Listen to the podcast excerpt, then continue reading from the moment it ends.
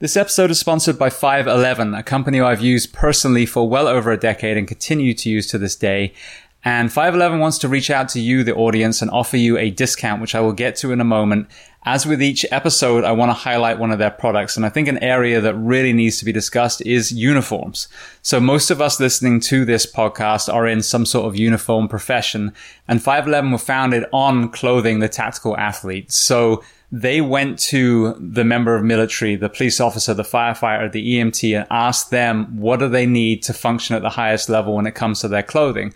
So their uniforms are reverse engineered from the user back to the manufacturer. Another observation I've made in several departments I've worked at is that we end up with lockers full of worn, faded uniforms. And what I found with the 511 uniform that I wore in California was that wasn't the case. They lasted several years and some of the job shirts and jackets lasted way longer than that. So longevity and cost efficiency is also another element to this as well.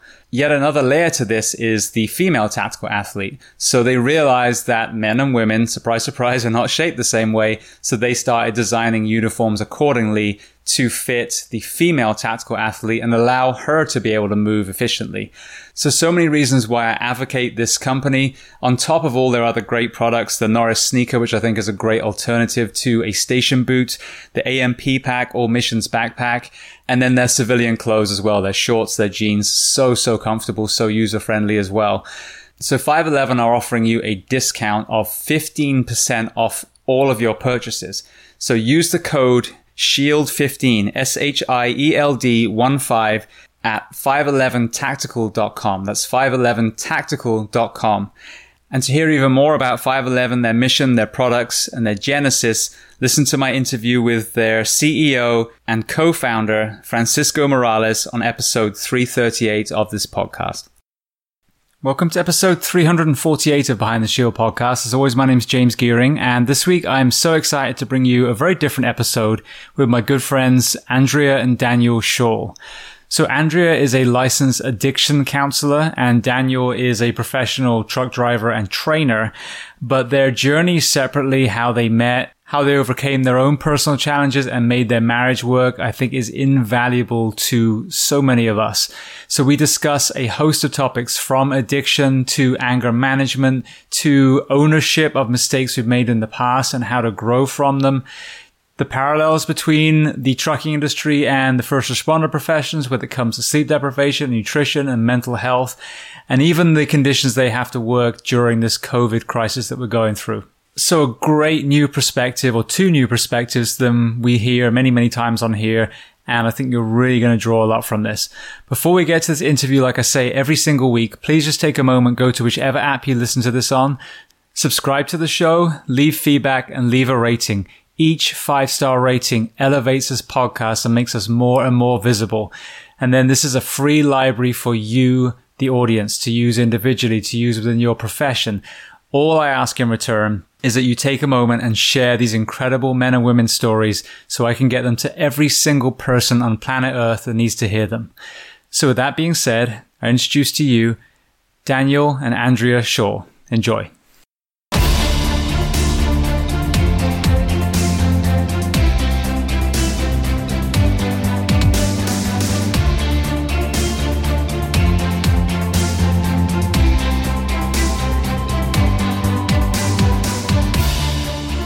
Right, so we are sitting here at Daniel and Andrea Shaw's home on the 5th of July.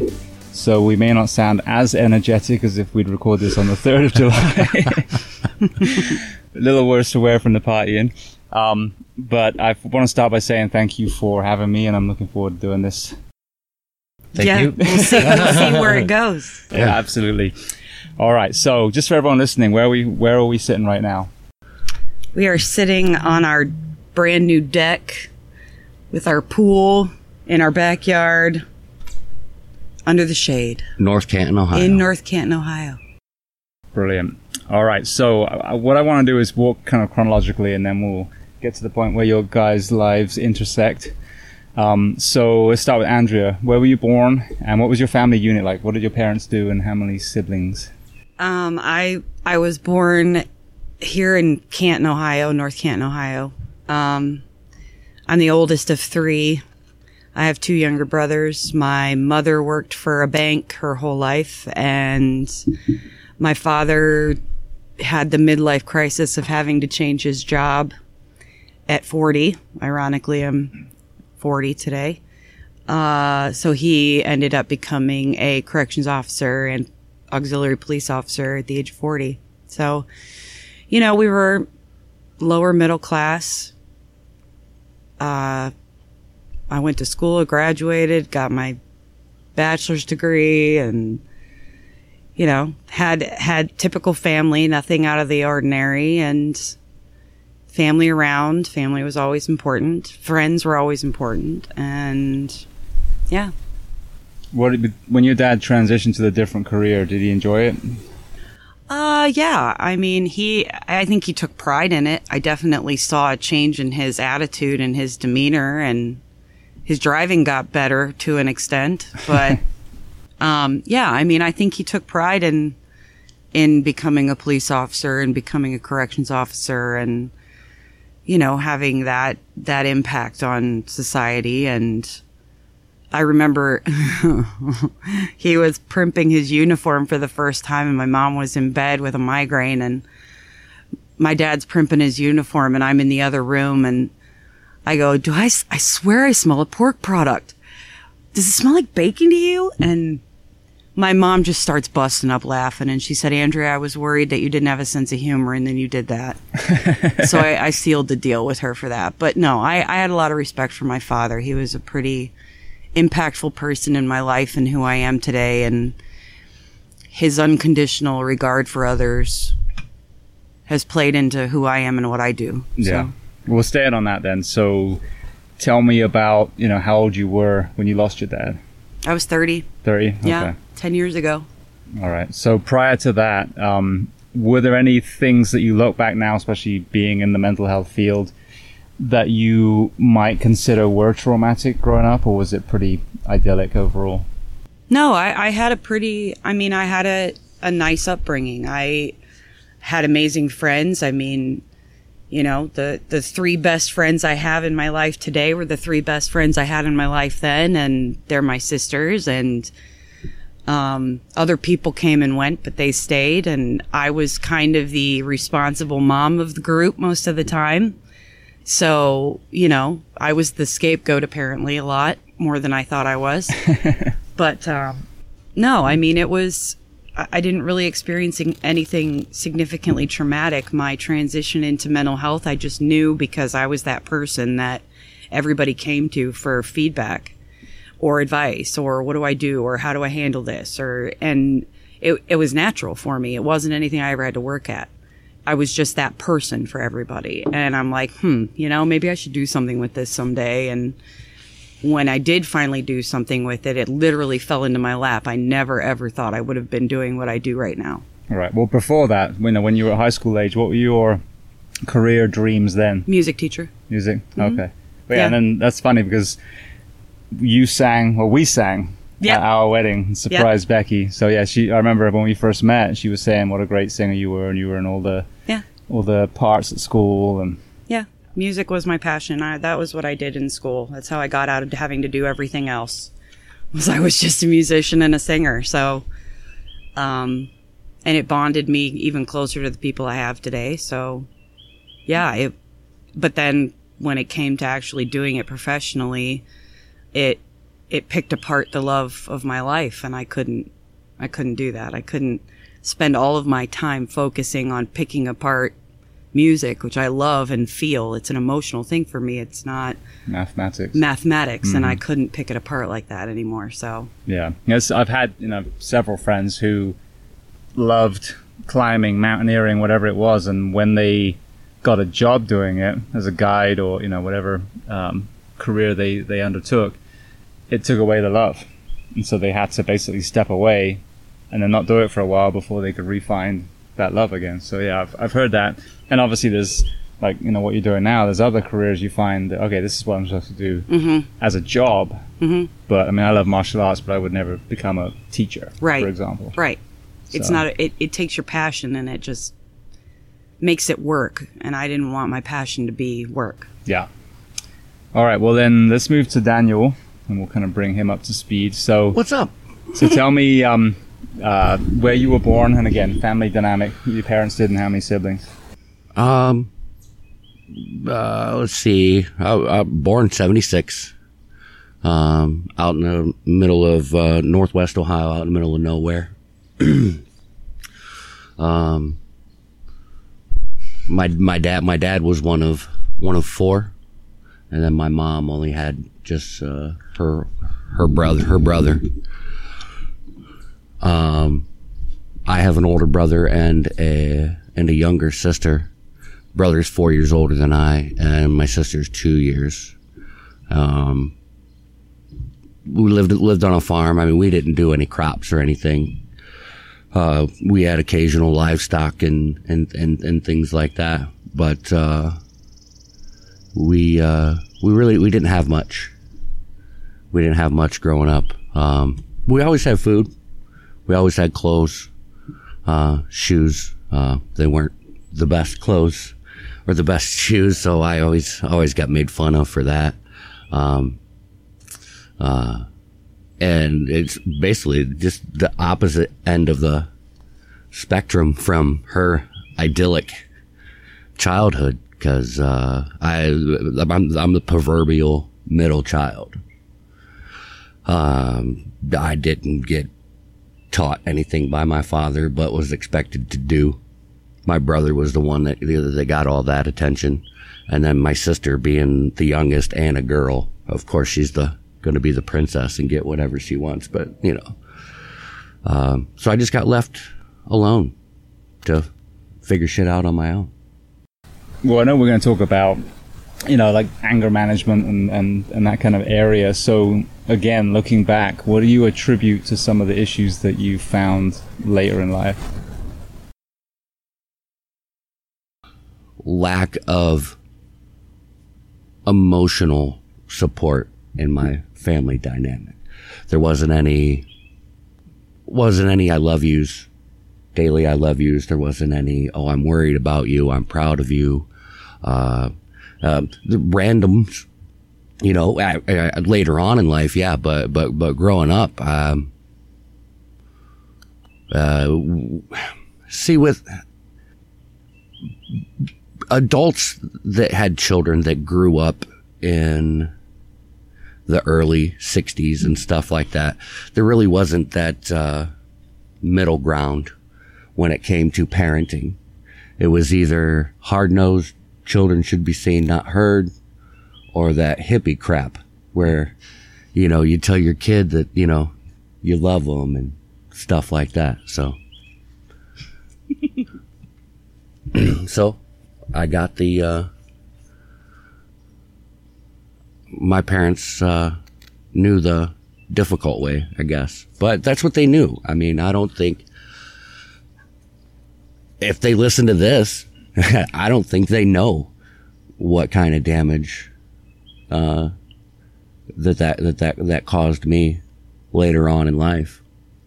See, it's, it's fascinating to me because I worked in a very wealthy summer camp up in upstate New York for six years.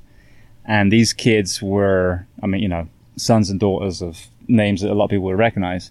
Um, and I had a counselor one year, Ty, who actually was kind of the namesake of why I called my son Ty. And sadly, a few years ago, I, I kind of tried to find him online and he passed away. But he was a black guy from Georgia who, prior to this camp, he'd worked in the inner city camps in, in a very, you know, rough, poor area. And we would compare notes and, and we saw the same thing. There were kids in the hood that had great homes that were happy, you know, functioning young kids. And there were kids that grew up in these incredibly wealthy homes that went from boarding school to summer camp and back to boarding school that were exactly the same as you talk about. Mm-hmm. And the power of that connection and that love, you know, it's not about affluence. It's No. about attention. Not at all. Not at all. I mean, I mean, lo- look at uh, look at how unhappy um, celebrities, musicians are to the point where they're taking their own lives. Yeah. You know, they have, you know, it, it, the uh, uh, being emotionally unhealthy doesn't care about your social or your economic status. Exactly. Well, walk me through then. You know, I, I'm assuming the teenage years are probably when you started seeing, um, and if not before, but when when did you start looking back now, unraveling from your earlier years? Uh, yeah, I, I, I'd put it, I'd put it right around when I had the, uh, got my driver's license, had the freedom to go do whatever I wanted to do, whenever I wanted to do it. Um, yeah, I just, I didn't have any friends growing up. Um, And why do you think that was? they just didn't like me. I was a child. I didn't have my anger problems most of the times when I just, I was different. Yeah. But, you know, looking back, um, it's okay that I didn't fit in. It was hard then, you know, because some of us just aren't meant to fit in. And that's okay. But it's really rough when you're a kid and you don't have anybody to hang out with. Or when you do go hang out with them, all they do is make fun of you or, you know, throw crab apples at you until you cry and go home. So then, um, I started finding the people that I thought were my friends through, um, starting to smoke weed and things like that, you know. Oh, the, you know, these, there were a couple of cool people, but they're only your friend when you got a, you got a bag of weed and they don't. I find that even even when I was the first of my crew to drive, I was popular as shit then. As soon as the other couple of other guys started Right. me to drive too had their own cars, the phone never rang again. So I can relate. and that that that it just just extrapolated into a lot of bad decisions. Um, I just started getting developing real deeper deeper relationships with uh, the wrong kind of people. Next thing you know, I've got you know quite a bit of product on hand, various products as well, and uh, yeah, it, it was none of it was good. Um, I ended up going to prison. I ended up going to prison for for breaking and entering, and uh, had to deal with that for quite a while. But still, um, emotionally unhealthy um, in my early early twenties, and it, it just it, started getting worse and worse. The more I started getting into my adult life, affecting relationships, you know, because I wasn't willing to uh, deal with my part in that. Maybe, uh, I don't know, maybe having no friends for such a long time, I just thought I wasn't meant to have them. So, it, even if they wanted to, I would, eh, I don't know, maybe push them away or just not follow through with, just not reciprocate. Yeah. So, and I mean, to this day, I, I, I love a lot of people, but I could just walk away and be okay with it. Mm-hmm. It sucks Yeah. that I'm that desensitized to it, you know?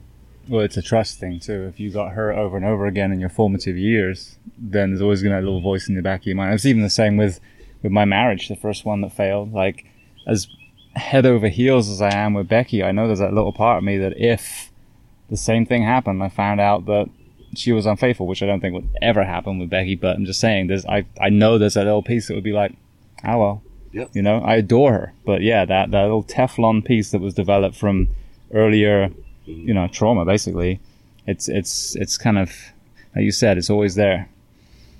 But meet, meeting her is what made me want to be a better, better man. Well, I want to get to that just just so that we can talk about the anger management with the the anger side. How did you witness that manifest in those years, those earlier years?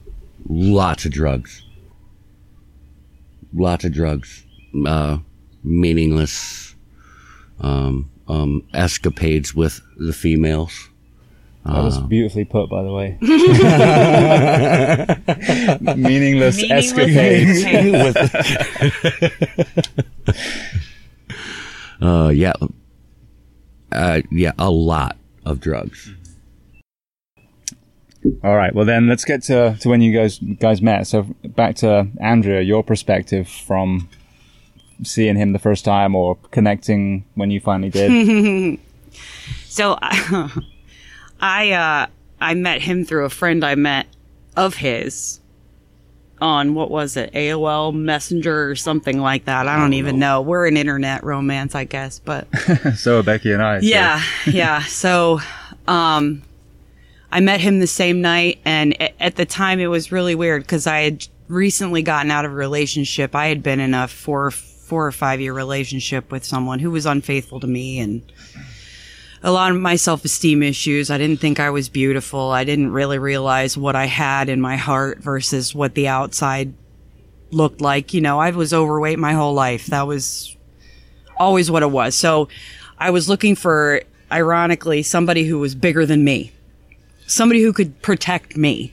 And I saw him and these huge freaking forearms he was sporting and he was just, he just looked so tough. He looked like he could protect me.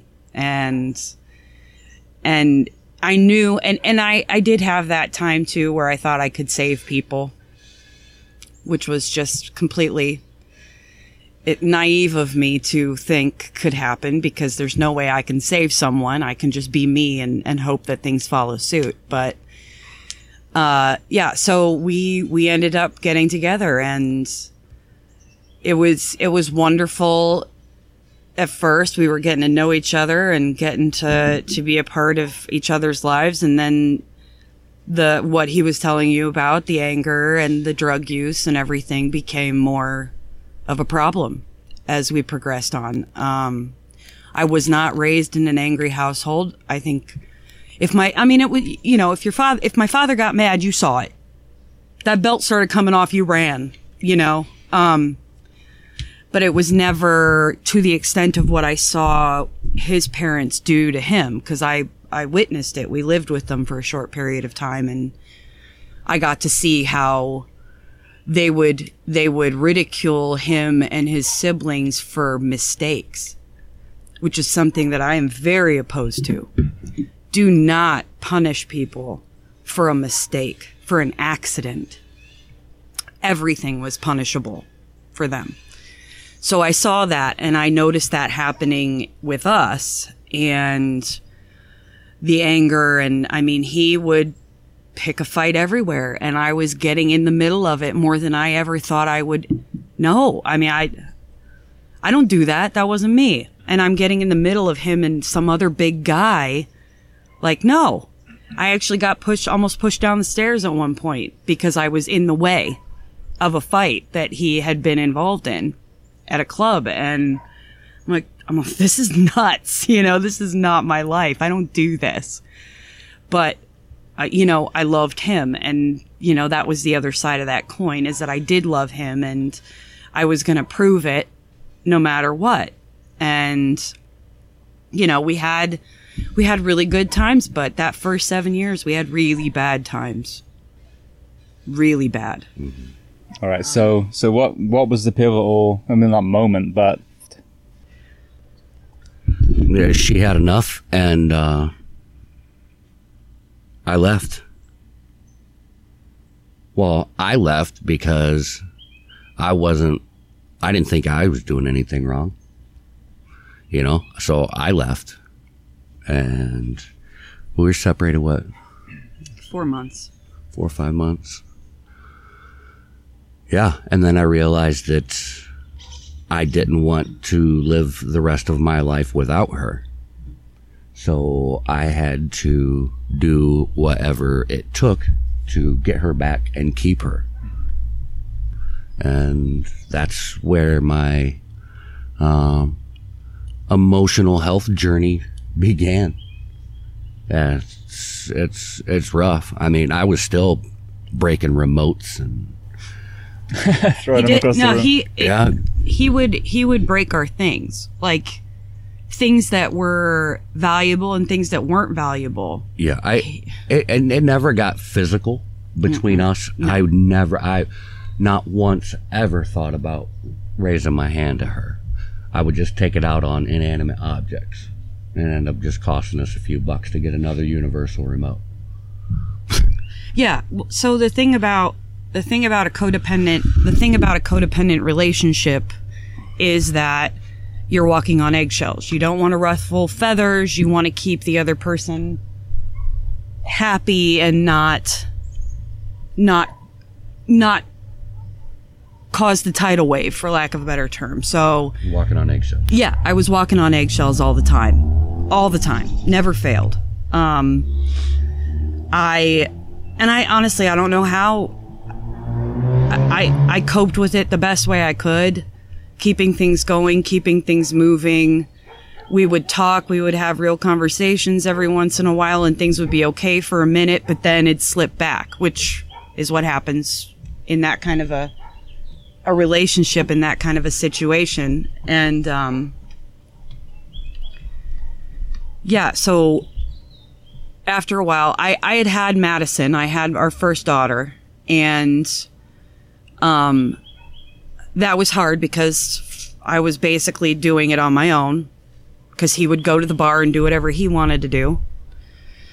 But then when I had when when I when we got pregnant with Gwen, which was actually intentional, when she was born, moving up to when she was born, um, the last excellent time I remembered was the four or five days I was in the hospital. Really? Yeah. And from there, I, I, I think a major part of my decision to move back here was because we weren't doing well. And I pretty much told him, I need to go home. I'm going to take this maternity leave time. We're moving home. And I got, I found a job and I moved the girls home. He, we weren't split up at that time. Now it was just, he would come with us later. And, uh, but I needed my family because I had nothing over there. I mean, I had him and the girls, but I didn't have my family. And I just couldn't do it with his family anymore because of well, and what I, we went I, through. I couldn't un- I couldn't understand that because I didn't need anybody. You know, I, I didn't need anybody around. So I'm like, why do you have to go so bad? You know? Well, what, like, what I was going to ask you as well. When you first had um, Maddie, I see people that, you know, I mean, you're an incredible doting dad, so you No. ended up finding that, yeah, finding that No. I'm going to stop the cycle. But then sadly, I see other people that don't. They replicate what they experienced in childhood. So I've I've apologized to my kids for starting to raise them the way that I was being raised, and it was just uh, um, it was it was instinct. It was just pure reaction. That you know, uh, it was her job to take care of the kids. is that how it was in your household? Yeah. Yeah, it, it it was it was her job to take care of the apartment. It was her job to take care of the kid, and and uh, that's that's not the way she is. It's not how she's wired. Well, and the, the whole time that this is happening, I'm working full time, going to school full time, and raising a kid. So it was, it was like I, I was asserting that and showing, like, no, I am just as important as you are. My work is just as important as you are. I'm going to do this. And plus, my father instilled in me from a young age, Andrea, you will go to college. Pretty much told me, you're going to school. You have to go to school. You need an education. So that's uh, what it ended up being. Um, but we got here, and my family got to see. They kind of already knew he had stuff going on with anger issues and things like that. They were already aware of that, but it came to light more um, being under my mom's roof and being exposed to it. And uh, yeah, uh, we had a. I remember he overdrew our bank account because of three transactions, and all I had ever asked him to do was share that information with me and let me know what he was doing, so I could make sure everything was okay. He didn't do that, and uh, I remember I was so exhausted the one day. Gwen had been screaming, and I was so tired, and I just needed a nap. I took her downstairs, put her in his arms, gave him the bottle and I said, I'm going to take a nap and turned around and walked away. And I would never do that. But I just, I was so tired. and we split up. He went back. You went back home, I think, Yeah, for a little bit. for a little bit. Um, so he had he had transition, and I don't want to negate the fact that I had transition too. It wasn't just a growing part for him, because I realized in that time things that I was doing. Um, being a codependent and enabling his behavior, that was my fault. I did that. Um, being a button pusher was my fault. Um, I was one for the longest time that thought to resolve an argument, you have to beat it to death. I think And- you're not alone with that. Right. and I would chase him around and follow him when all he wanted was me to leave him alone. And in our time separated in the education I had from learning about, you know, because I was getting my master's degree around that time, I think it happened shortly thereafter. I realized, all right, I'm just as much to do with this as he is. I promoted his behavior. I kept it going by feeding and button pushing and having to have my needs met before his when he was just asking me to walk away for five minutes and let him breathe. Um, so I, I take that on myself too. Um, but what I did learn in our separation time was that I'm, I'm a fucking catch for lack of a better term. I, I mean, I learned that like, well, I think that's it. Every, everyone needs to learn that. They got to look in the mirror and be proud of who they yeah. are. I mean, I I'm I'm a good mother, I'm a good wife, I'm a good friend, I'm a good daughter. I learned that and realized I'm I'm not just beautiful as a person, but I'm beautiful as a person. And I and I said, you know, you want to come back here. This is the way things are going to be. I'm not going to violate your moral code or anything like that, but here's the things we are and we are not going to do anymore. And I said, you will not bite my head off in front of family. You, we will walk away from each other and we will calm down and we will come back and talk about it like human beings. And I'll tell you, forgiveness is definitely a decision you have to make. Um, and it took me, it took me about three years. Even being back together with him, it took me three years of active forgiveness to forgive him. Because it's hard to not bring up the bullshit of the past, you know, but I knew for us to recover from that, I had to put that stuff down and I had to stop pointing fingers. So even as I'm talking about this stuff today, the things that he and I went through, I'm not angry. I'm not angry about it anymore. I'm not, I'm not feeling resentment towards him for it because that's who he was. It's not who he is today. So, and I hope that he's been able to forgive me for not being able to back off when I should have and, and being a part of that because I, you know, in a relationship, it, it does take two. It wasn't just him. Yeah, he had anger issues. He had bullshit going on, but I didn't do anything to help that situation at first until I realized, wow, I need to back off. And I did. And I don't think we've had a major fight Long, long time. years. Now, when you talked about chasing him, it kind of flashes me back to being bullied as a child, getting crab apples thrown at you. Do you think there's an element of that, like wanting to be left alone? Is the the the marital element of that kind of mirrors that bully element of childhood? Kind of. Uh, I, I guess. I guess it was probably more of the fact that I didn't know. I didn't know any other way to deal with that situation than anger. You know, uh, yeah. The the bullying and the uh, I I fought a lot. Um,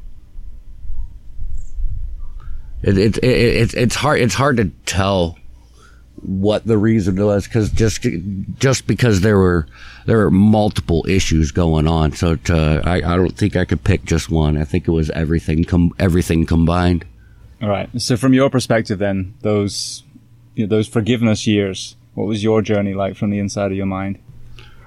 um I I got um it wasn't bad for me um just because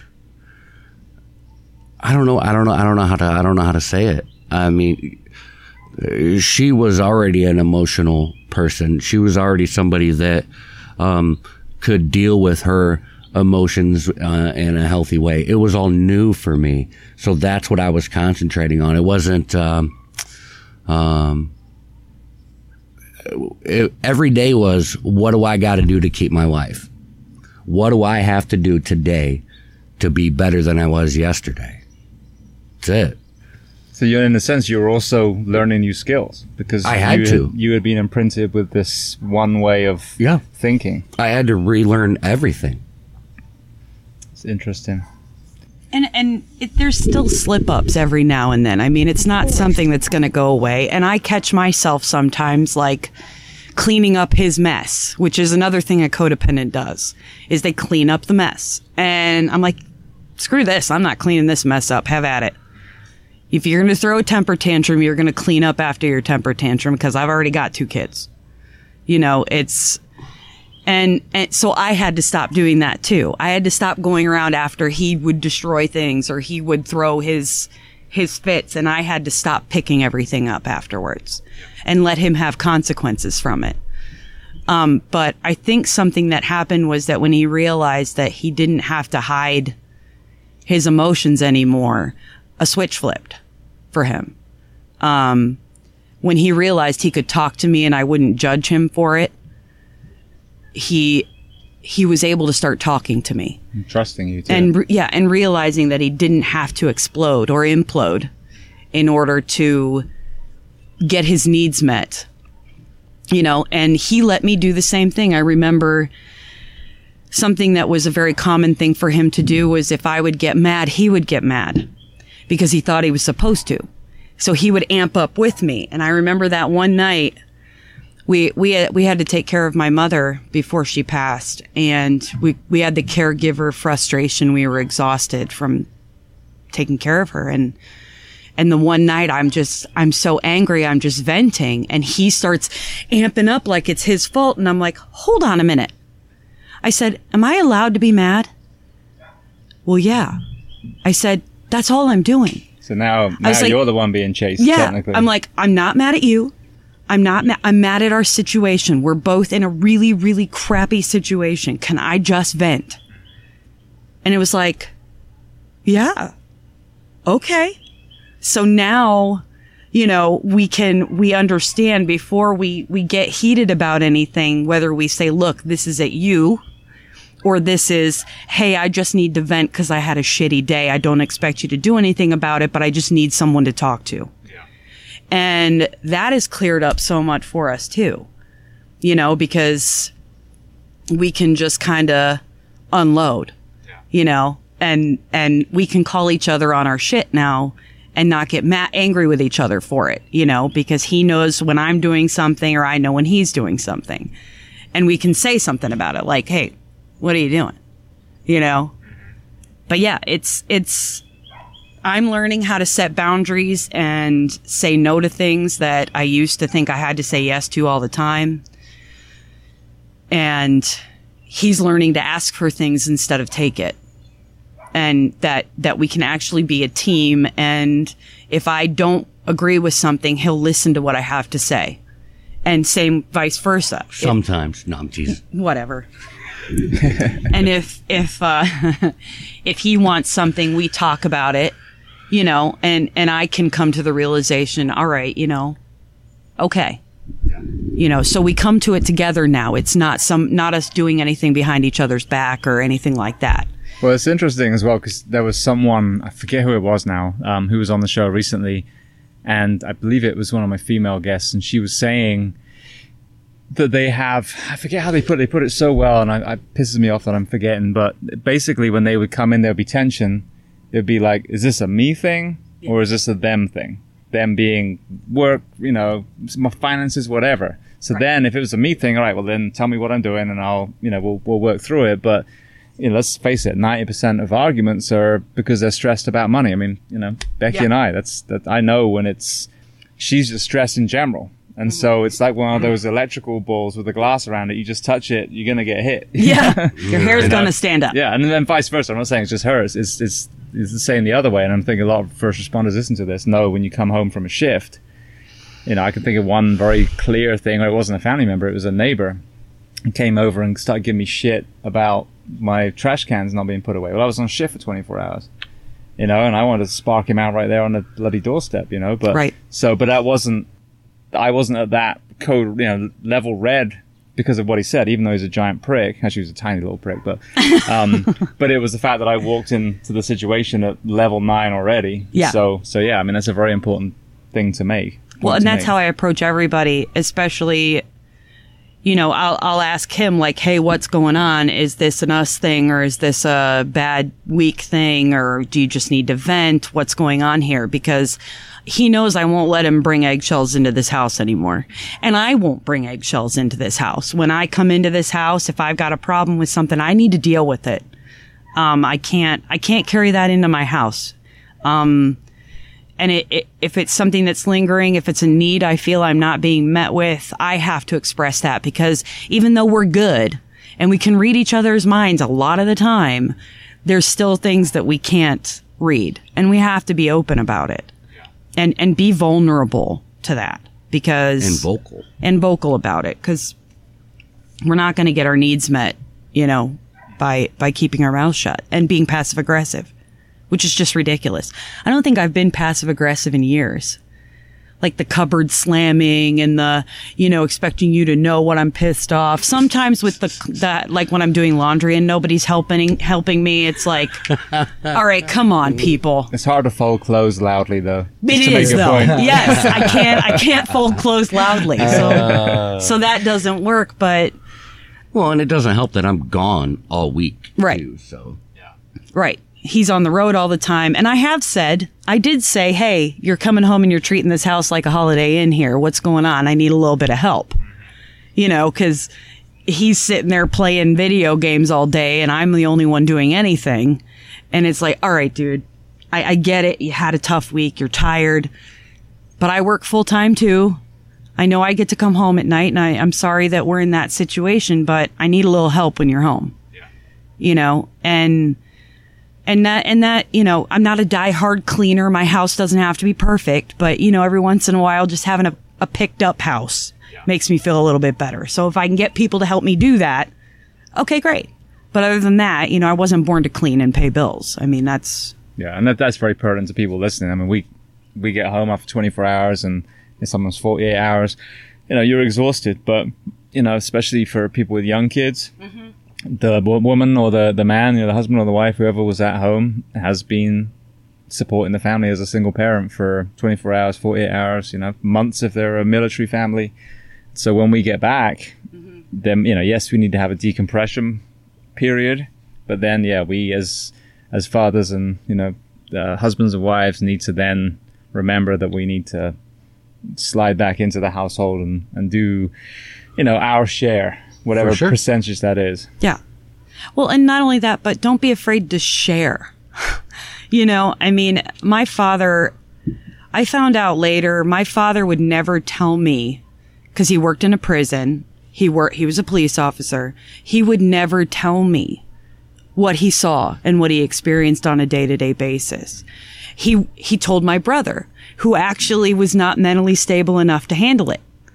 Whereas here I am, I'm the therapist and I'm going to school to be a therapist and I was actually working in corrections around the same time and he still wouldn't tell me. And I'm like, why won't you tell me these things? I was like, I- I'm not a fragile little kitten. I can handle it, you know, and I think we get scared to share what we've experienced throughout a day because we're afraid to share and harm other people. We don't want to vicariously traumatize others. But in the same sense, we need somebody to talk to. We need somebody to unload on. Um, and I can unload on him if I have to. And he can unload on me. And I'm not going to own it. It's not mine. It doesn't belong to me, Well, but at least I'm there. it, it's it's it's either I do that, it, it's it's either I I openly share, or I just stuff it down, and then it just comes out as anger. And who do we take that bad day out on all the time? The ones that are closest to us because we, we they, there's that comfort level with them. Yeah. I know that I can snap at her and she's not gonna, you know, she can take it or whatever. But she didn't have anything to do with it. So I just, you just need to say, hey, I had a bad day. I'm angry. Mm-hmm. Yeah, there's a punch bag in my garage. It's, it's Yeah. had a lot Yeah. of ass kickings over the years. It's it's not it's not her fault or or, or my kid's fault that you know I, I I had a bad week, and that's really difficult to do sometimes. Well, flipping it completely. So, you know, the, earlier in your relationship, you know, there was a lot of support from Andrea, you know, mm-hmm. as you guys were growing together. Well, tell me now on the other side, you know, when, when she lost her father and then obviously later on lost her mother, how you found yourself having to be the pillar of strength for her to lean on. Um, it was it was actually quite easy for me to do. Luckily, luckily, I had made enough progress emotionally to to handle it. Um, I I I just did it. Somebody needed somebody needed to step up uh, for the family, so I just I just did. Um, um, uh, she's thanked me over and over and over, but you know, I just that's something that I I feel I needed to do. I appreciate the thanks, but I don't I don't need a thank you doing what what a man's supposed to be doing for his family. And what about the parenting side? I, I, I meant to go back to Oh, that. sorry. So, so you, like you said, the first few years, Yeah. you just instinctively didn't parent. Right. When, when did that shift for you? Um, I I don't know, I don't know when. Um, let's see. They were still young. They were still young, so Maddie probably maybe about ten. They were still they were still real little, and it was just one day. I'm like, it just clicked. I'm like, oh my god, I I could be doing some serious damage to them in their future if I keep this up. They which, could be which you'd seen firsthand. yeah, because I know I know that damage, Yeah. and I just hope that I stopped. I corrected my parenting uh, uh, failures quick enough that I didn't damage them too much. Well, Andrea, back to you. Um, you know, having, as, as you said, you know, pretty, pretty great upbringing up to that point. How, how was losing your father and your mother? you know, How, how were your coping mechanisms, having not really been challenged that much up to that point? So when I lost my dad, I mean, my father's death was a trauma. My father was killed in a car accident, ironically, by a drunk driver, which is what I, I'm an addiction therapist for a living. That's what I do. Um, but when I was, when I lost my father, I was active in my master's degree as well, where I was learning about boundaries and coping skills and all these things. So, you know that those i mean the first three days after losing him are a blur. I don't really remember what happened or what went on. I don't i don't recall much. Um, i really leaned on my family and friends um, in that time because if i hadn't i probably wouldn't have made it. So that would be one coping skill. I, I used my family and my friends as much as i could and i stopped caring what other people expected of me or wanted me to do and I did what I needed to do for my family. Meaning my mother and my my kids and my husband and my brothers they they were the nucleus and they were the ones I had to think about. Um but there was a lot of turmoil around losing my father. You know you never think you're going to lose someone like that. You fear it. You you know I had nightmares about it. I never wanted to lose my parents and then all of a sudden my dad's not there anymore and um, I look back on it now, it was 10 years ago, and I just, uh, you know, I'm pissed some days because I miss him and I lost out on a lot of stuff, but it made me do the best I could to cherish my mother. And, and my mother was, uh, she was diagnosed with Parkinson's, um, very soon after losing my father. And then she lost her father the June after we lost our dad, and then she had to put her dog down. So when she was diagnosed with Parkinson's, unfortunately, it was like the last uh, straw for her, and she, I think she gave up. I don't, I don't really know of any other way to say it. And we ended up being her caregiver. And I remember the day I made the decision because she couldn't walk anymore, and I said, "Yeah, that's it. you know, you're going to have to, we're going to have to keep you in bed. We're going to have to roll you. We're going to have to change you, all of these things. So, taking care of her, Daniel did it when he went back to work. Then I was working full time at a job, coming home, working full time, taking care of my mother and my kids at the same time. And I mean, I'm not going to sugarcoat it. It was hell.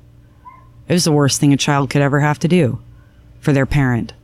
Um, but the most honorable thing to do too, because I got to be the one there. There weren't strangers taking care of her.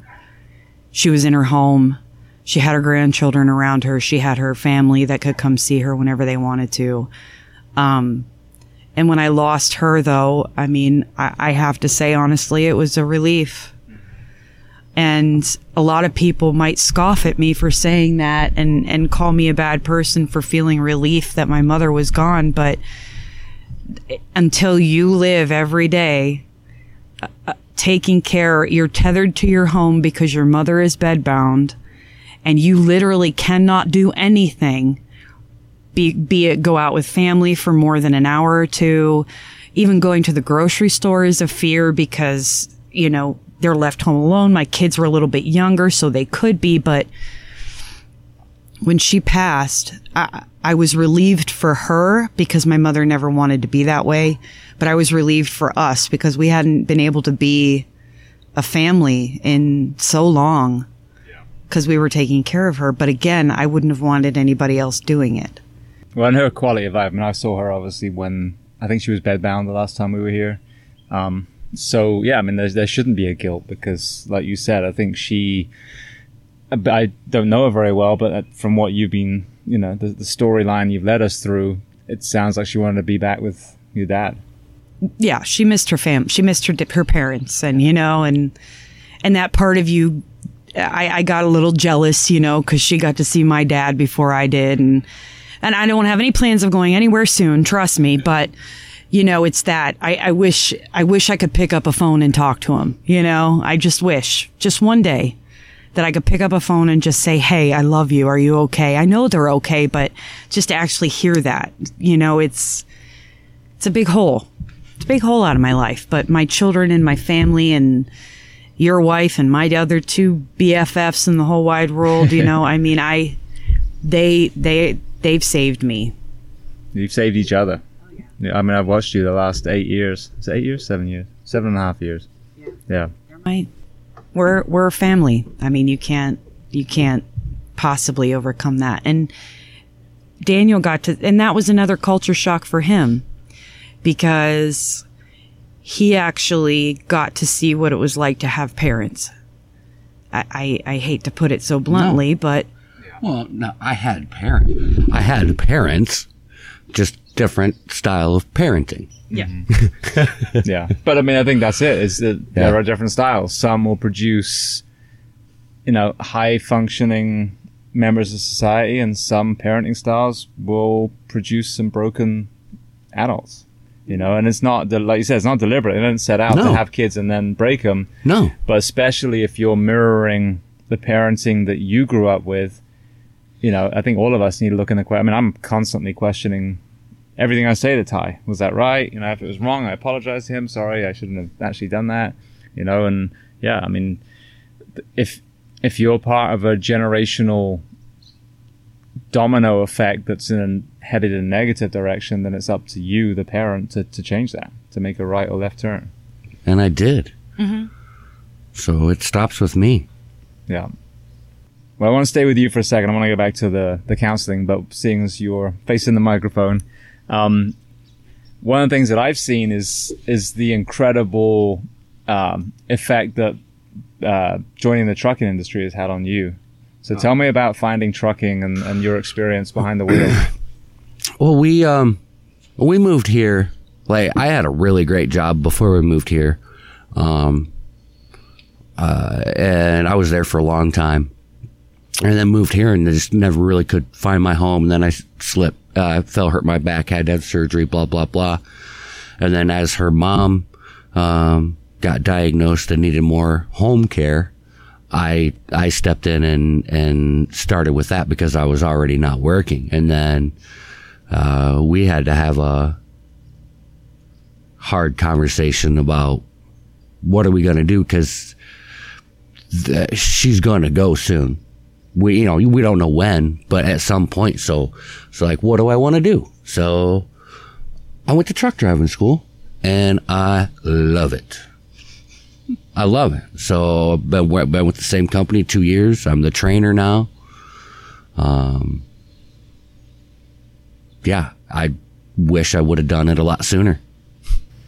Now you talk just staying on the mental health element for a, for a moment. I'm very very aware that I think one of the the careers that's missed in the mental health world is a tow truck driver because they're always on these horrendous things that we see on the side of the road. They're the ones taking the, the car with or without the person still in, in it. It's yeah. tragic if you ever see a car with a blue tarp over the top. There's probably a dead person inside it. Yeah, I, um, see, I see it all the time. Yeah. So so tell me about that in your industry. You know what what you see and you know it, what if any, are there discussions talking about mental health in trucking? None. None.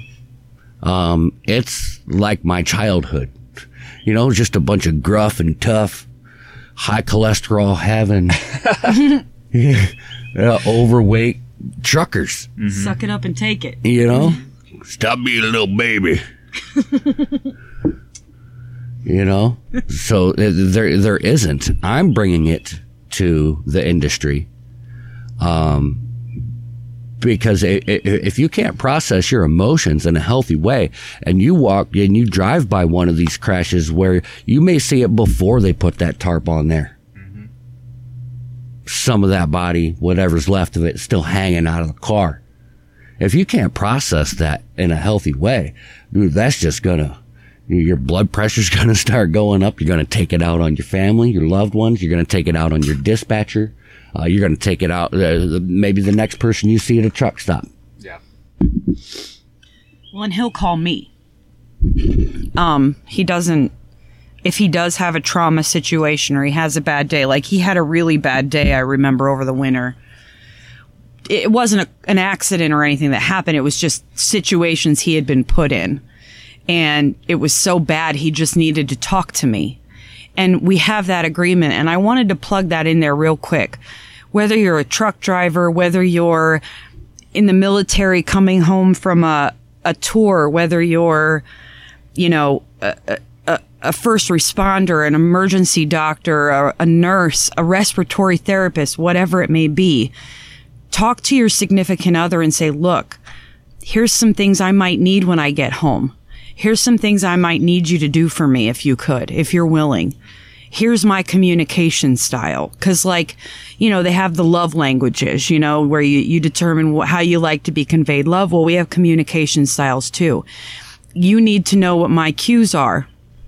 You need to know that if I come home and I'm quiet, I need a couple minutes. I just need to sit and be quiet. I, we will talk. I promise I've made that agreement with you, but please don't hound me right now my girls know some days I can't talk when I get home because I have been talking way too damn much already.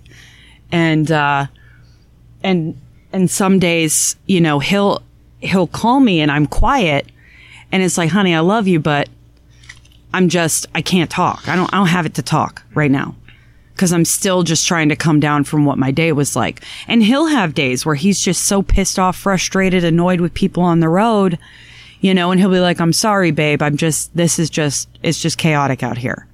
You know, and with, when the COVID-19 thing happened, he was scared. We talked about it. When, when the riots started, there was fear. We talked about it, you know. Um, but having that open line of communication and, and as a significant other, just saying, Hey, look, I'm here for you. Whenever you're ready to talk, if you ever want to talk, I'm here. If you don't want to talk to me, please find somebody you can. Um, because that's the main tool we have to cope with life is each other. Yeah. And if we're not utilizing that and we're not finding the right people to talk to, we're lucky. I can vent to him and he doesn't judge me and vice versa. So it's having those people to call and talk to. And I think he is demonstrating that in the, the trucking field and. Well, there's, um, we get treated like garbage out there. Mm-hmm. All of you guys listening, thank a trucker. Yeah, I know some of them aren't very nice. um, but it's not their fault. That's all they know. We get treated like garbage, especially especially with the whole COVID nineteen thing. Um, a lot of most places have shut access down to um, uh, their public restrooms, so now we don't have access to running water. Uh, proper way to uh, wash our hands. Um, they just stick a hot porta porta john out in the out in the um, out in the lot, and then that's what we have to use. Oh, so okay, so we're in a pandemic where everybody's supposed to concentrate on being the healthiest that they possibly can be, and now I've got to go take a take a dump in a hundred degree porta john that hasn't been serviced in two months. Plastic shit crock pot. Are you, are you kidding me? that's that's how that's how we get treated. Uh, Mm-hmm. There's no there's no healthy food options unless you take your own. Unless you take unless you unless you stop at a Walmart or something or or and or and take your own food. There's no healthy food options. They prey on us. You see, it's funny because the I've noticed this watching the last few months. You know, they're they're hailing the heroes, the frontline workers. Oh, you're our heroes. That's a really easy way to shrug any any responsibility whatsoever. Oh, doctors and nurses and first responders and truck drivers and grocery store clerks, you're our heroes. That's it. Right. I'm gonna walk away now. I've done Yeah. my bit. Meanwhile, these men and women have to, you know, work longer hours, wonder if they're gonna get, you know, a disease, um, work with the same skeleton crew that their city or council sliced and diced them to create, and now they've got to shoulder the burden of, you know, double shifts and but yeah, you're our heroes. Go out there and get it done. And the reality is behind the scenes is what you're talking about. Yeah, it's horrible. Yeah. I it, my my uh, COVID nineteen anxiety got got to the point where I, I I almost thought about quitting my job because I I had to turn off the news. I couldn't listen to any of the news. I, cou- I couldn't do any. of it. I, it was to the point where I, I'm getting ready to leave for the week and I'm frozen with fear and anxiety. Well, turning off the news is, is a lifestyle change that everyone should do anyway. Yeah. Period. Yeah. Oh man, I had to. Well, you mentioned the news. I want to get back to um, to Andrea in a second, but while we're talking about trucking, um, you mentioned the healthy options. That's something that you've managed to do very well. So tell me about your nutrition choices as a trucker to avoid the often uh, impending morbid obesity that plagues a lot of that industry. Um, what you you just you just have to plan ahead, and therein lies uh, probably uh, most of the problem, and people just just being lazy. Um, I I start off. I started. Well, I take I take a lot of water with me. I drink a lot of water, but um, uh, during during the day, during the day, I'm probably maybe two three hundred calories maybe starting with a, a small oatmeal in the morning and some healthy snacks um, um, that are that are right next to me throughout my day in case I get hungry. Um, plus with the water that helps curb my appetite uh, quite a bit, and then um, I want to have a, a, a, decent meal when I park before I go to bed, but I keep that I, I keep that around. I don't like to break 800 calories on my dinner which is a lot. Yeah. 800 calories is a lot. But you're paying attention though. right. Yeah.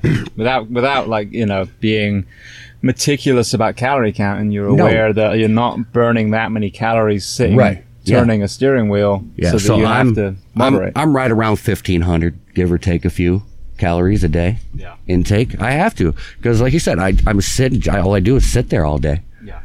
I mean, uh, it depends on my stops and things like that. Well, how much I'm, I'm getting out of the truck. Um, I, I do make regular stops just to stretch my legs. Could do a couple laps around the parking lot of a rest area or something just to Get the blood flowing get again. the, get the blood moving. I do the same thing just driving my car. I'll do Yeah, exactly the I- same. I- If the turnpike stops, I'll just literally do laps around the, the plaza. So, So yeah, I'm, I'm, I'm hopefully, hopefully I can, uh, get some kind of change to happen in the industry, but therein lies a bigger issue that there's so many people, there's so many giant companies and there's so many people that benefit from having that Burger King at the, tr- at the TA. Yep. It's never going to go away. Yeah. most, most some most of the pilots they got rid of their donuts. You know what they did? They put a Cinnabon in the middle of it instead. Ah, gotcha. Which is like three times the calories of a wait, donut. what? what? You don't have bakery items? Oh, but we got a Cinnabon now. Mm-hmm. I thought they were, you know, uh, but most like Loves, they always have like uh, these little fresh fruit cups, like two for five bucks. They're delicious. Okay, well, there you go. Yeah. Yeah, brilliant. All right, well, Andrea, just to kind of round off the main part of the conversation. So, tell me about your journey into becoming an addiction counselor. Well, like I said earlier, I always knew that I was good with helping people and helping them solve their problems and things like that. And initially, like I had said, I wanted to be a music education, te- you know, teacher, and went to college for that. And it didn't work out. It was touch and go for a while. Um, but I got into the human services field when I was 20. I worked with developmental disabilities, and I I ended up finishing my degree in psychology. Well when the transition happened where I moved back home, I got into a similar job here and I hated it. Um, I hated working in, I just realized that I just don't, I didn't like working in that field anymore. It wasn't enjoyable for me. It's, it's not that it's not a rewarding field. I just didn't like working in the field anymore. And I had to make a really quick decision to change and make it, make a change. And, literally I, I mean i don't know how it came about. I, I found some classes i could take in substance abuse. So i was like hmm okay i could get a job doing this quickly. I ended up working uh, at a detox in the county north of here. And um, i fell in love with it. Uh, i got licensed uh, as an addiction therapist. Uh, I, I had to have somebody sign off on me. It wasn't anything i could do independently yet but I made the decision. I, I just, just working with these people and realizing and understanding. I mean, I, I'm not a judgmental person to begin with, but the idea that an alcoholic or addict is a bad person is, is false. It's not real. Um, there are good people that have an illness. They're sick. And when I saw that, especially working in detox and seeing what my patients, my clients were going through, coming off of alcohol or coming off of heroin and, and the pain that they were in, not just physically, but emotionally, because, you know, whereas we might have coffee as a coping skill or nicotine as a coping skill, their brains actually tell them they're going to die if they don't have that drug. And so it's, it's a, it's a multitude of that. So I fell, I fell hard for the, the population. I, um, I worked in the detox and I transitioned into corrections and I realized in the corrections aspect, providing treatment there, I realized that I could work with people who were very resistant very easily. Just because of my personality, people responded very well to me. They just, you know, I, I leveled with them. I, I met them where they were at and they took, they took fast to that. And I, and I decided, all right, well, this is what I want to do. This is what I want to keep doing. So I went and got my master's degree. Um, I got it in uh, mental health counseling. So I, ha- I have a dual license. I'm a licensed professional clinical counselor, and I'm also a licensed independent chemical dependency counselor. So I've been doing group therapy for for 12 years, uh, and I love it. Um, group therapy is amazing. It is. They are watching people get well together and, and learn about their illness together and that they can't just pick up whenever they want because that first one may be their last one. Just watching them get better together. I mean, that's what, that's what recovery is about. I think, I think in anything, mental health, dealing with a trauma, um, just living life as a good human being. You can't do it alone. You have to do it with other people. I wish I've said, I, I said, I wish everybody had a 12 step program because, you know, watching what a 12 step program can do for, for my patients has been amazing and what it's done for me, you know, picking it up myself.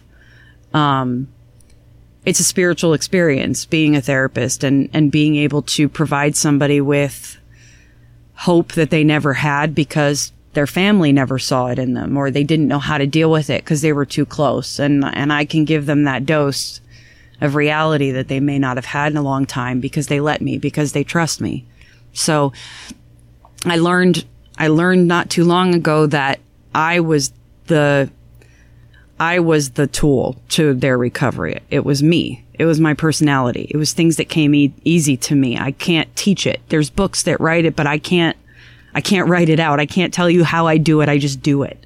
You know, it just comes natural to me to do it. Um, and people respond to me and I respond to them because I look at them as a human being.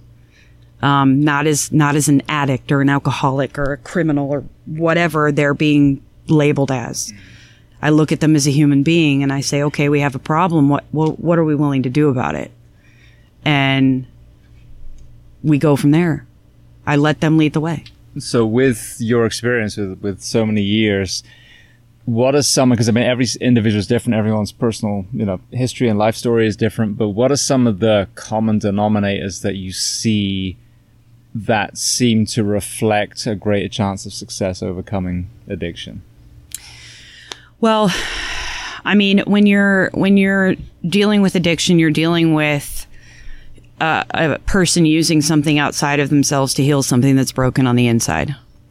Now, whether that is a trauma that they've experienced, which is probably a vast majority of the situation, whether it be trauma be- before the drug use started or trauma because of the drug use or alcohol use, because being an addict is traumatizing. Period. It's compounding the problem. Uh, yeah, it just it just compounds it. Um, so you have to work on the part of the the you have to work on the human. You have to work on the the person and what can we give you that's going to give you some sense of joy that you didn't have before so that you're not looking for something outside of you to heal you so that you can find something within yourself to heal you um, that's why people coming together that spiritual interaction um, getting to know other people, knowing you're not alone, you're not on an island, your thinking is not special or unique.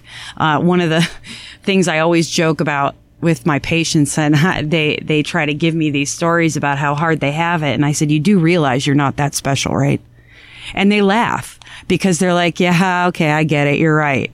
You know, your, your story's not that unique, you Listen know? to this bloody podcast. Some of the people, the horrendous shit that some of these Right. people have been in, that overcame it. Yeah. it, it recalibrates everything. yeah, it's you're not that special. I've heard worse, you know, or or you think you're the only one with this problem. Let me introduce you to a couple more. You know, let's get over your terminal uniqueness here right now because you are not unique. You are, and I will preface that. I'll tell my patients like you are unique because you're a special human being, but your problems aren't unique. Your trauma's not unique.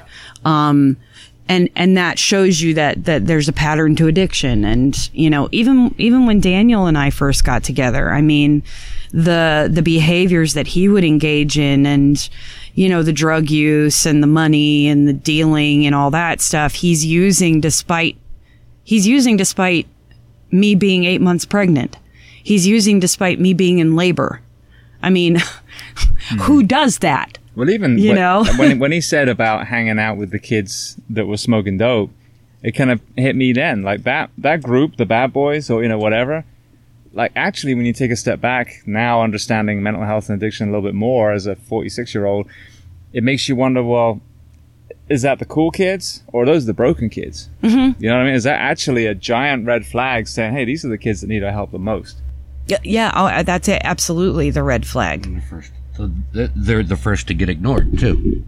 Yeah, Yeah, because they're written off. Yeah. yeah, mm-hmm. because they're troublemakers or they're they're difficult to talk to or whatever. Well, they're the ones who need the attention. Yeah.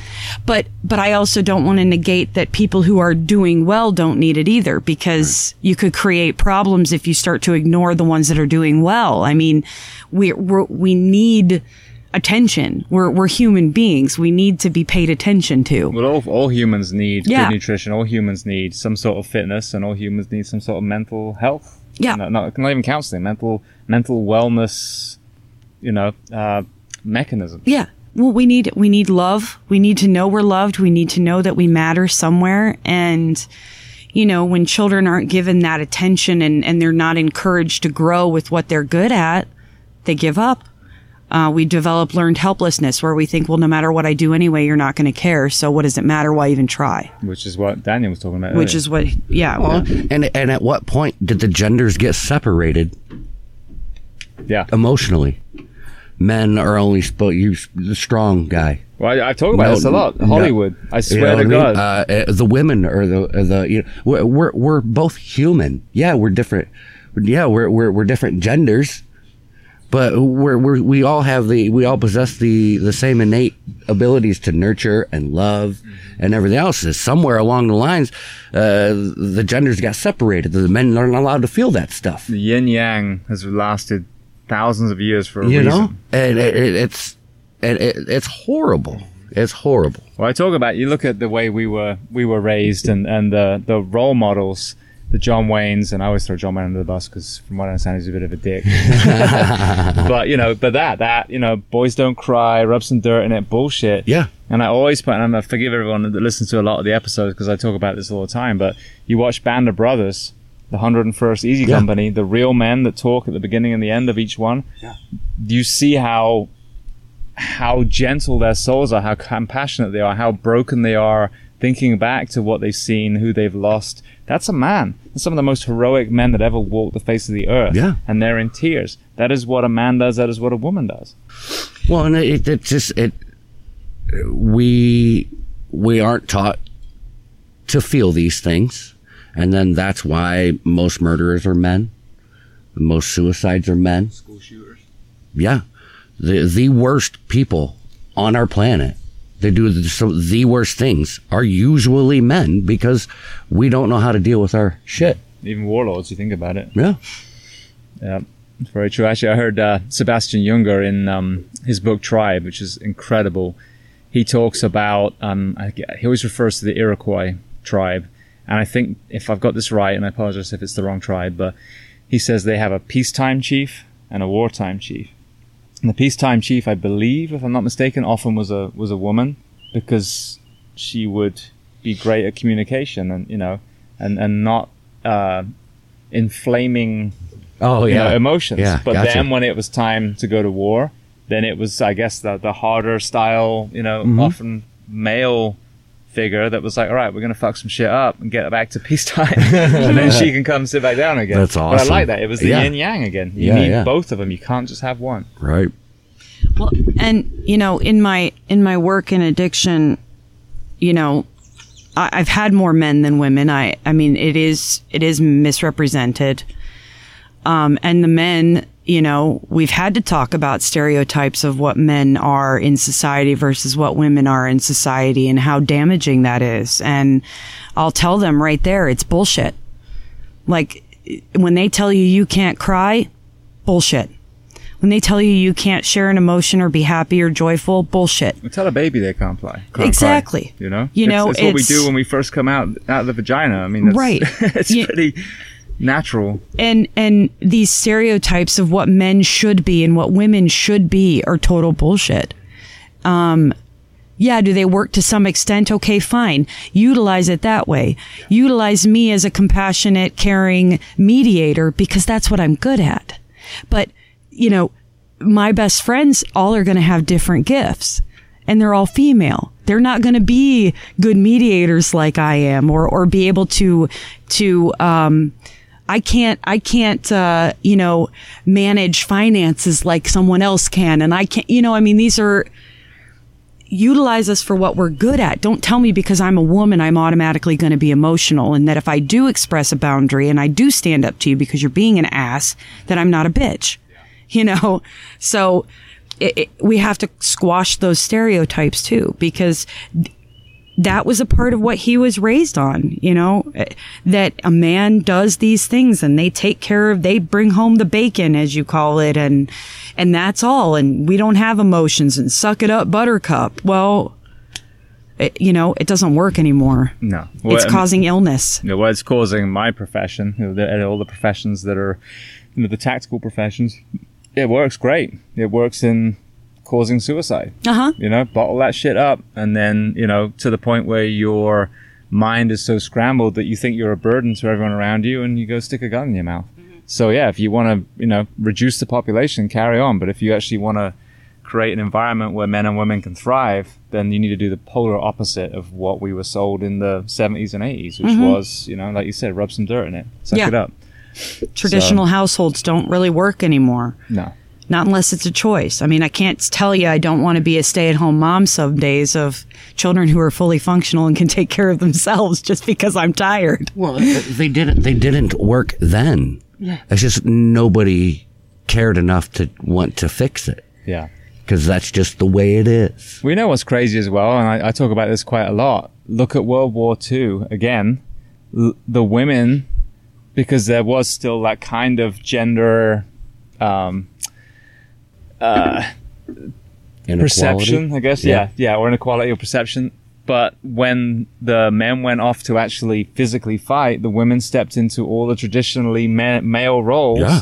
and worked in the factories, and you Yeah, know, if it wasn't for them, we wouldn't. No, we wouldn't we lost the war. Yeah, we wouldn't have done so well. But then it blows my mind because then fast forward to the 50s, the 40s, these men were fighting side by side. You know, even though they may not have been completely integrated, there were men and women of all colors and creeds fighting this, you know, one particular horrendous, you know, force that was the Nazi Party, and uh, you know the Japanese, obviously at that point.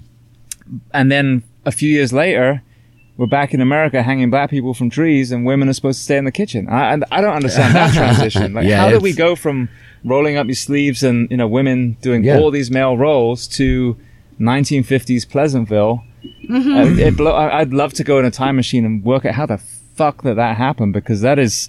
I mean, the complete opposite. I mean, we should have come back from World War II and been like, wow, well, gender clearly is not what we thought it was and have this totally different thing. And we, we fought alongside Sikhs and Muslims and Instead now got- instead it got racism- worse. Yeah. And it, it did the complete opposite. And it blows my mind how that Yeah, happened. I don't. I don't. I don't get it either, man. yeah. And I haven't had anyone that's been able to explain it yet in you know, four years.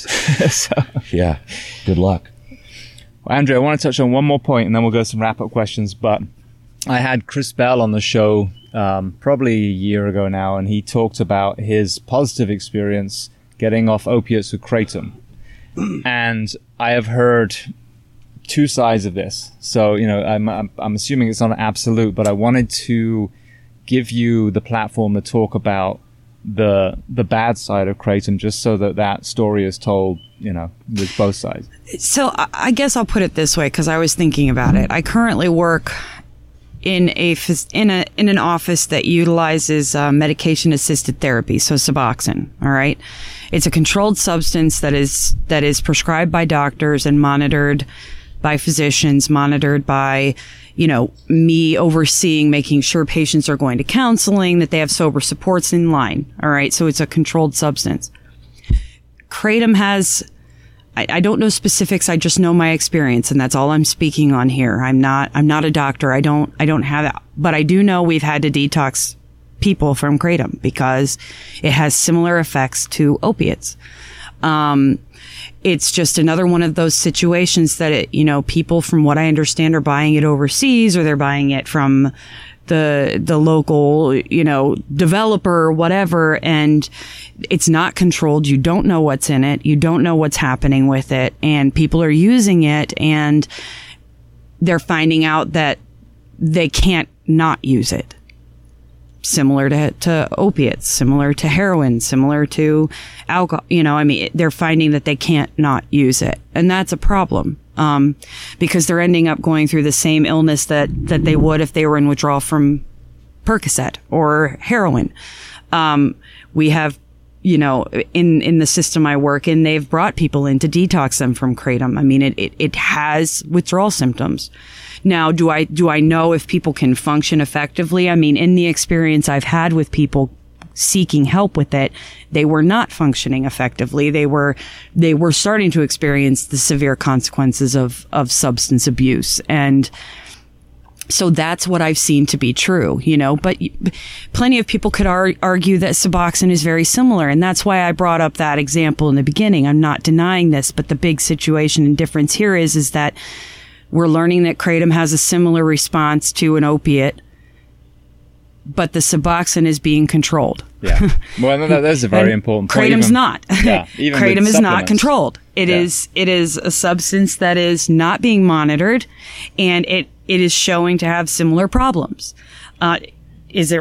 I don't know. I can't. I can't speak on that. I just know that we need to watch out for it. It's not it's not something that I would go walk into and say, "Yeah, this is great. I'm healed." No, you're not. You're still using an opiate.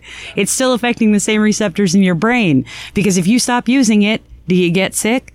And you know, if the answer is yes, then okay, there might be a problem here. Yeah, I mean, I see, I see, definitely see the application. You know, if you find a trusted source, um, if it reduces the facts of, of the uh, the likelihood of an overdose, if you can't have respiratory compromise from kratom, and I don't know if that's even the case, but if you can't, then it's safer than fentanyl. It's safer than some of these things that are killing you know, people out there. However, you've also got to look at it like if you are filling a void and you switch products, you mm-hmm. still haven't addressed the underlying issue. Right. The, the, the problem is still there. And what I've watched happen with Suboxone is that, yes, patients are taking a substance, but they're helping to shut down that part of the brain that says, if you don't use, you're going to die.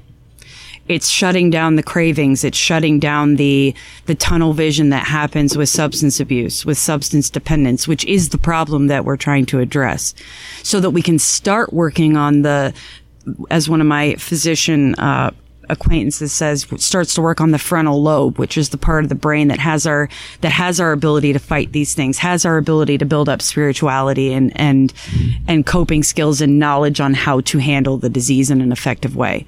So sometimes you do need a little help to shut that thing up because it's dangerous and it's going to kill us if we let it run wild. Um, and and I think that's the benefit of doing it in a controlled environment and having physicians monitoring and stuff like that. Can meds like these be abused? Yes, I've seen them abused. I'm not saying they are not. Um, is it a is it a substance to fill a void? Yes, but it's a substance to fill a void temporarily so that we can work on the real problem. Because you're not going to be able to work on what happened in your past if you're having a craving. It's just not going to happen. Yeah. Well, that's why I'm such a huge advocate for CBD because that, when you look at the the physiology, and they only discovered the cannabinoid system in the 90s, so it's a it's a kind of revelation in the medical world. But you're just bolstering the pillars of health in the body. You're not filling a void. But let's say, for example, you use because of your anxiety. Well, as you've seen with Becky, she takes CBD now. She's freaking flatline. She's you know, in a good way. She's super level. So now you you're in a better mindset. You can start addressing the things that are causing the anxiety. Right. So that's a tool to use, but that's not creating a high for escapism. That's just laying a foundation for you to then build on and address the nucleus of what your issue is. Yeah, I mean, uh, and and I'm, I, I tell people I'm Switzerland when it comes to CBD and things like that. I understand there's benefit to it, but again, it comes back to in my mind, you have to work on the problem. A, a Well, substance exactly. is not going to heal this situation. You have to work on whatever the problem is. Yeah.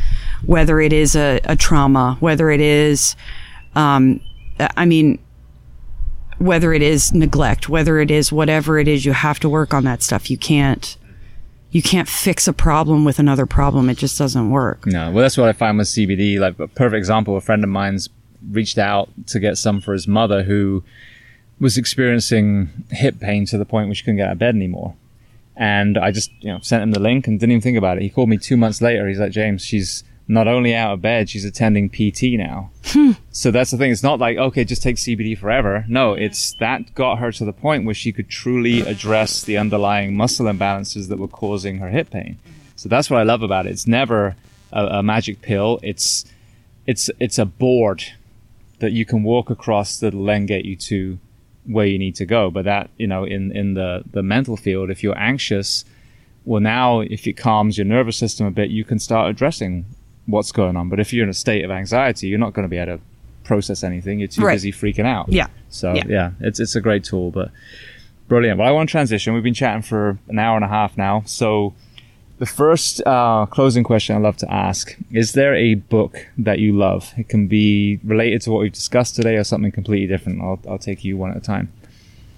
Um, I'll, I'll go because uh, I don't I don't like to read. Um, uh, so uh, Howard Stern comes again. Phenomenal book. Uh, he breaks down his interviews. Um, uh, he gets uh, he gets a lot of uh, a bad press from from people that don't know have have haven't really been Howard fans for for a long time like I have. But uh, yeah, it's, it's It's what I'm reading now. I think a lot of people attribute the birth of podcasting to Howard Stern. Really, Probably. the interview style Yeah, he- where he's- he's a can't genius. He's- me. He's a pioneer, a radio pioneer, man. Mm-hmm. He's he's a radio god. He's awesome. Brilliant. Andrea, same question. Well, I do read a lot, but typically my reading is to escape reality. So I guess I'm using a substance outside of myself to cope with life. Well, I don't think that's a bad. So that's a that's a positive thing. But, but so yeah, I mean, you can talk about your fiction. What's what's some of your favorite writers? Well, I mean, I first of all, I love Audible. It is the shout out. Um, I love listening, especially when the narrators are wonderful. Um, and I don't read really much that's related to reality because I live reality too much. So I just like to escape. Um, I like books by uh, Shayne Silvers. I like books by um, oh gosh, I'm totally drawing a blank. Uh, SB Nova, Sarah J. Maas. They're all just fantasy, fun, keep me in the in a different world. But one that's close to my heart, James, that you and I have talked about before, is you know Dreamland. Um, just to go back to what what we've talked about today. Um, getting to see the author speak at the opiate conference here in Ohio was aw- I was awestruck. Um, the work he did just to understand and uncover uh, the pill mills and the the dealing and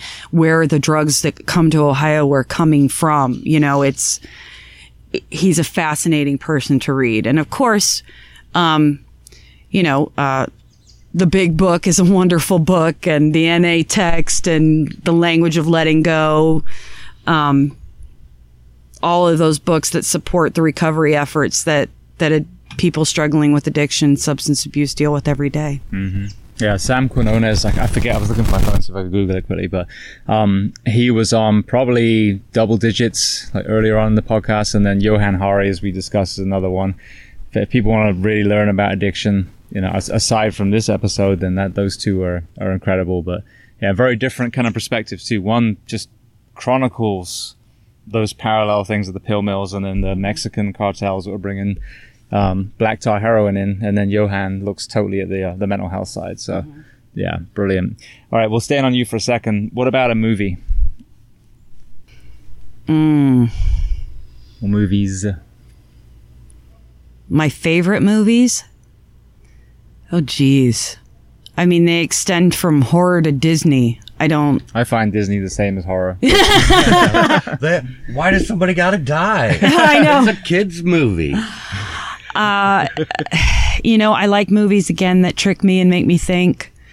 Um, I like, I, in general, I like watching a movie for the first time because that's an emotional experience that you probably will never have again unless you're lucky like me, where the first time I watched Signs, it car- scared the crap out of me. And then the second time I watched it, it scared the crap out of me again. So that was a treat. But, um, you know, I'm, I'm, again, I'm more into the, the fantasy, take me away, lovey dovey. I'm not a documentary watcher, although some will catch me every once in a while, but just, you know, a way to escape, um, and, and just kind of fall into something, fall into a story and think, wow, people have the minds to come up with this stuff. Cause some of this stuff, it's like, really? or like Lord of the Rings. I mean, Well, Lord of the Rings, Harry Potter, you know, it, looking at the, oh, Avatar. There would be one that's at the top of my list. I'm ready for the next ones to come out. Like they should have come out at this year, but So I just I heard having the inside, you know, kind of voice now, being back in the stunt industry. They built a whole Avatar land in Disney. Mm-hmm. I know, I need to right visit. when I was there, um, and I was kind of like, well, that's kind of weird. This old film now, you know, it was it was kind of meh. Well, apparently there's like four thousand more movies they're making Yes. now because it's all CGI. So Yes. there's going to be an Avatar landslide in the next few years. yes, I, I, know. And bring it because I'm ready. So, all right, Daniel, same question. Movie. Oh, movie.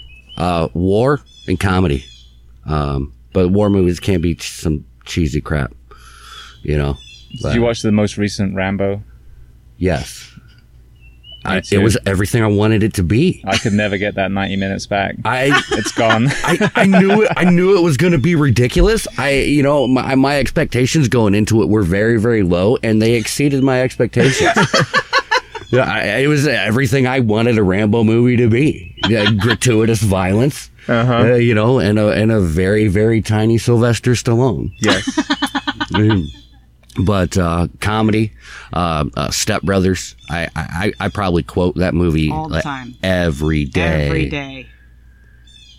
All the yes, yes. we just watched yes. the um, Will Ferrell, the Netflix one they did on the Eurovision Song Contest. I think it's called Eurovision. Yeah, Yeah. I haven't Oh my watched god! it. yet. Because I grew up with you know watching that. It's a very Yeah. British thing, and we had Bucks Fizz, which was this you know one British band that won one year, and obviously ABBA came through there. But And it as was I'm contractually bloody- required to mention Powerade at every grace, we look forward to the release of Mystic Mountain Blueberry. See? yeah, See what I put but up that's with a on a reg- firehouse. I mean, you go to the firehouse, they they're quoting Jeez. movie quotes all day. Uh. That's what we call a firehouse movie. That's how they talk to each other all the time. all the time. All right. So the uh, the next question I'd love to ask is: There a person you recommend to come on the podcast as a guest to speak to the first responders, military, and associated professions of planet Earth and beyond? Um, I don't, I don't know the guy, but um, uh, Trent Shelton in Texas. Yes, That guy, his heart is huge. I need to reach out to him. I follow him on on social media. Yeah, media. that guy, he is an amazing man. Uh, he, he's doing a lot of good for uh, our our uh, society. Was he ex NFL? I, I don't know his I wanna say- I don't know if he had a football background or not, but but- um, but yeah, he's super intelligent, and yeah, I, I think he'd be perfect. Brilliant. Andrea, same question. Well, you've asked me this before and I've answered it before, and she'll probably hate me for actually putting it on the podcast, but, uh, Tough shit. Di- right? Dr. Nicole Labor. She's the addiction. She's an addiction physician in Ohio, and uh, she's the one who has initiated a lot of my belief system about the disease of addiction and how it operates. And she's just a cool chick. I I adore her. Um, very down to earth, a human, which is nice to have in the medical field. So I definitely recommend her. I think she'd be a wonderful uh, podcast interviewee. Brilliant. But you mentioned that she's got the video, so I have to make Yes, sure I, I you need that. to watch the video. Okay. All right, staying on you. So this is more more pertinent for you, I think. What do you do to decompress? And the reason why I ask, why I underline that is, I find a lot of the people who take on trauma, you know, especially in the counseling world, it's very important that they offload that trauma and don't end up burdening themselves. So how do you decompress? So, you and I had talked earlier about how you get desensitized to things. Things don't really bother me anymore. It takes a lot to bother me. Um, in the beginning, my decompression happened by talking about it. I would go to my my mentors or or my supervisors and say, "Hey, I had a tough case. Can I talk this through with you?" And and by talking it out and helping understand my part in it and things like that, um, that's ultimately how I do it. Uh, today, I'm I've learned I'm very much an introverted extrovert. Whereas if you get me around a lot of people, I'm very outgoing and I'm very ready to go. But when I'm home, leave me alone. Um, I want to be with my kids and my husband, but when I'm home, I want to be left alone.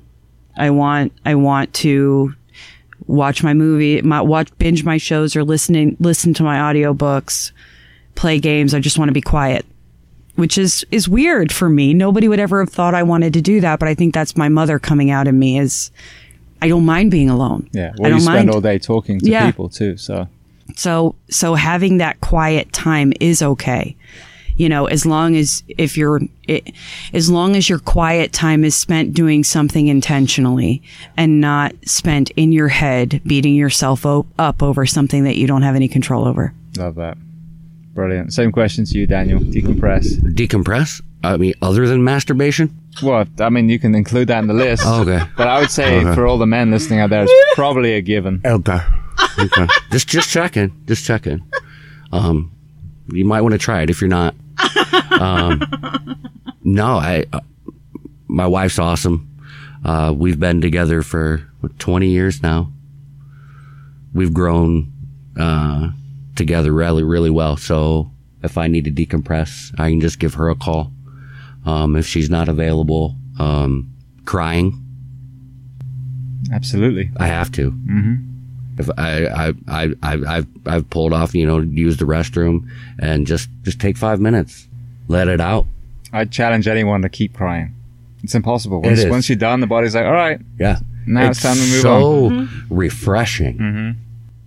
But, you know, you just can't stay there that long. I, you know, okay, I'm feeling this. So feel it, own it, do get your cry out, move on. Mm-hmm. It's no different than anger. If you're, Yeah. if you're angry, go run or punch, Well, punch something that's supposed to be punched. Right. That's Not a wall. That's the or a alternative, and I and I, I can't do that. yeah. But yeah, crying, talking to her, and rubbing one out. Brilliant. Yeah. No. That's a great list. So it's a great list. Especially for a trucker. That's surprising. One of the so many strip clubs on the routes. oh, oh yeah. There's there's a couple of my favorite ones. Uh, it's, uh, they're right next door to each other. One's called uh, hepatitis B and hepatitis C. They're. Oh, yeah, they they're very fun. lovely looking clubs. Is that between the, the pen- penicillin highway? they're actually right next to the pilot, so you can go you can go get get a cream if you need to. If they have it. All right. Well, just very quickly then, if people want to reach out to either of you, how do they find you on the internet? Um, I just got Facebook. I mean, I dabble in uh, on Snapchat stuff like that. Um, just Facebook. Uh, Dan Shaull, D A N S H A U L L at Gmail. Hit me up with an email or something. Yeah. Brilliant.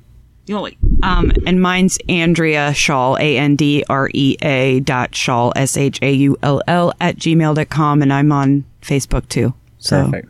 All right. Well, I want to say thank you. This was this was fun. Like I said, I think we finally found our way out of the fog from yesterday's party. and- Right. But, Yeah, yeah. but I mean, it was just such an interesting dynamic. Excuse me, an interesting dynamic. And when we first talked about this, you know, your your road's very different. You know, your your Yeah. the way you were raised, and then the intersection, and and where you are now. Um, yeah, it's it's been great. So thank you for having the courage to tell your story and being so, so transparent. Can I, s- can I say one more thing? Please go. listen, um, perception versus reality. It's it's totally different. Um, so I grew up. There was three of us. Um, the perception is that we all had the same childhood. The reality is they were completely different. Um, so those of you that have uh, multiple siblings, just do an experiment. Have a conversation with them about their rela- their reality of the way you guys grew up versus your perception of how they grew up. Um, if you don't have any uh, any siblings, do it with your neighbors, because I can guarantee you, the, the these first four houses that I'm looking at right now, same street, same beautiful neighborhood. The perception is everybody's having a great time, but the reality is you have four different realities Yeah. right next door to each other. So have a conversation with them. Sit down with them. Talk to them about their reality and not your perception. Brilliant. It's a great way to end. Well, thank you so much for coming on. Love you, buddy.